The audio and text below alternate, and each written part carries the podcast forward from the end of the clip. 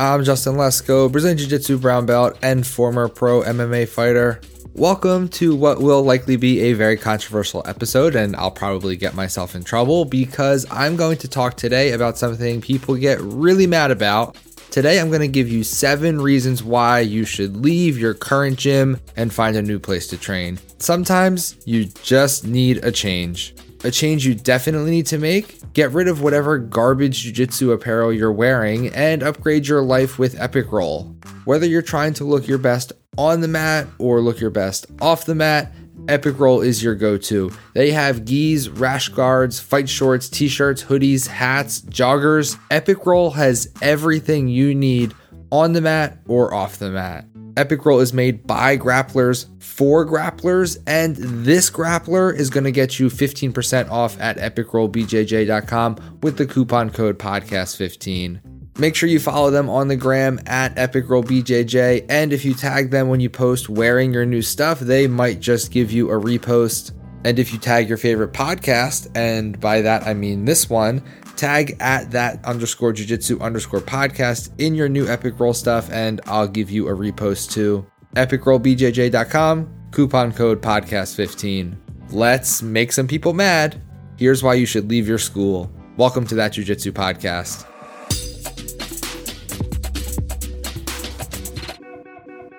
If you've spent any time in the jiu-jitsu community on Reddit, you will notice that at least once a week someone will make a post asking for advice about whether or not they should stay at their current school or find a new place to train. And I'm here to tell you, brace for it. It's okay to leave your current school. Loyalty is a word that, especially by old school BJJ guys, is heavily tied to jiu-jitsu for some reason. It's good to be a loyal person. It's good to be committed and show loyalty to your loved ones and your family and people that are important to you. But jiu-jitsu sometimes has this traditional martial arts mentality where your team is like your clan and it's sacrilegious to even think about training under someone else like all professors are constantly at war with each other and you're deserting one army for another. That's just not how it is today if you're a pro competitor, I'd say all of the reasons why I'm about to tell people to leave their school probably don't apply to you, mostly because they've got you to this point being a professional competitor. They know you, they know how you need to prepare, they know how you need to be coached to be successful. But if you're a hobbyist and someone who just trains jujitsu because jujitsu is fun, then you are a consumer and your school offers a product that you pay for. That's not to demean the relationship you may have with your school or your instructor because you can be very close to them and even consider them close friends. But at the end of the day, they provide a service and you pay for that service. If you're unhappy in some way, you have every right to find someone else whose services you'd rather pay for. It's not disloyal. You're not a scumbag. You're not going to burn forever in jujitsu hell. With all that being said, Here's some reasons why you should find a new place to train. Number one, every gym has a culture. It's usually hard to define, and the school's culture is what makes it what it is. How is the relationship between the instructors and the students, and between the students themselves? How casual or strict is the school? Basically, a school's culture is how you would define what it's like being on the mat there. If any or all of that changes, then it might be time to leave. When a culture shifts and those relationships are shaken up, it can be jarring. Think about your own identity. If the way everyone perceived you and described you suddenly shifted, that would be pretty tough to cope with. Same with a jiu-jitsu school. Number 2, I think most of the people I see that are considering changing schools say something to the effect of my school's schedule changed and I can only make one class a week. Or I moved far away and it's very inconvenient to get there. If the schedule changes so much that you can't train, then what's the point of being at that school? Do you really value someone thinking you're a loyal student over actually being able to train? If you can't train as much as you want to, find a place where you can. Number three, speaking from personal experience, sometimes you can simply outgrow a school. Sometimes you get to a point where you feel like you've learned everything you can from a school or an instructor, and for some of the reasons I'm going to discuss next, you know you've absorbed as much from them as you possibly can, and it's time to move on.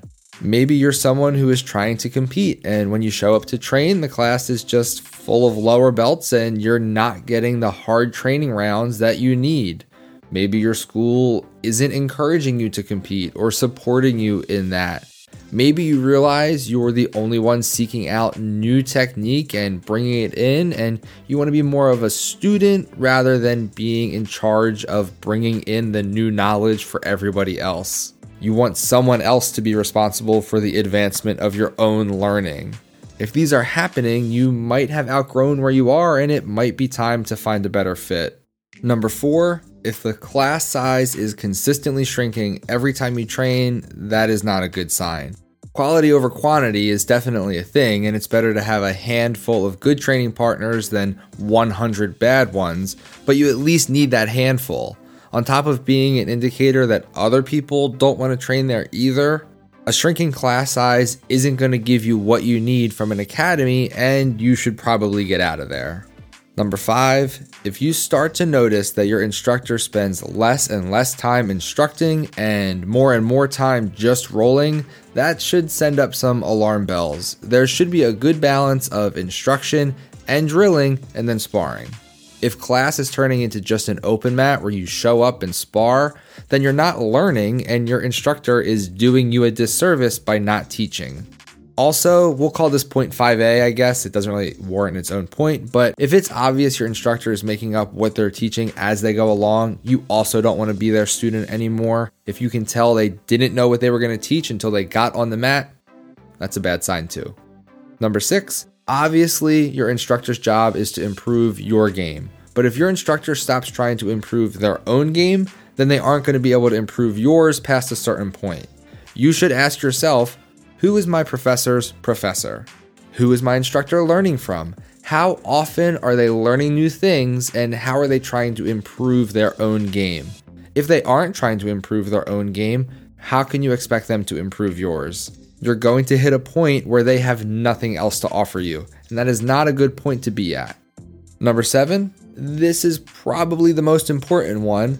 A good reason to leave a school is if you just fucking want to. If you just want to try somewhere else, you honestly don't need a reason because, as previously stated, it's your life and your money. Do what's best for you. How do you go about leaving a school? Well, first of all, you should have a destination set. You should try a few classes at another school and make sure you have somewhere else to go that's a good fit.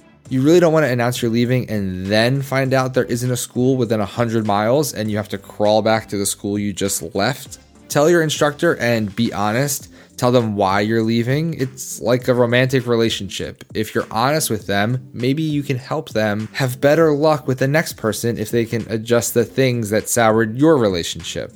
Don't let them try to make you feel guilty or get confrontational.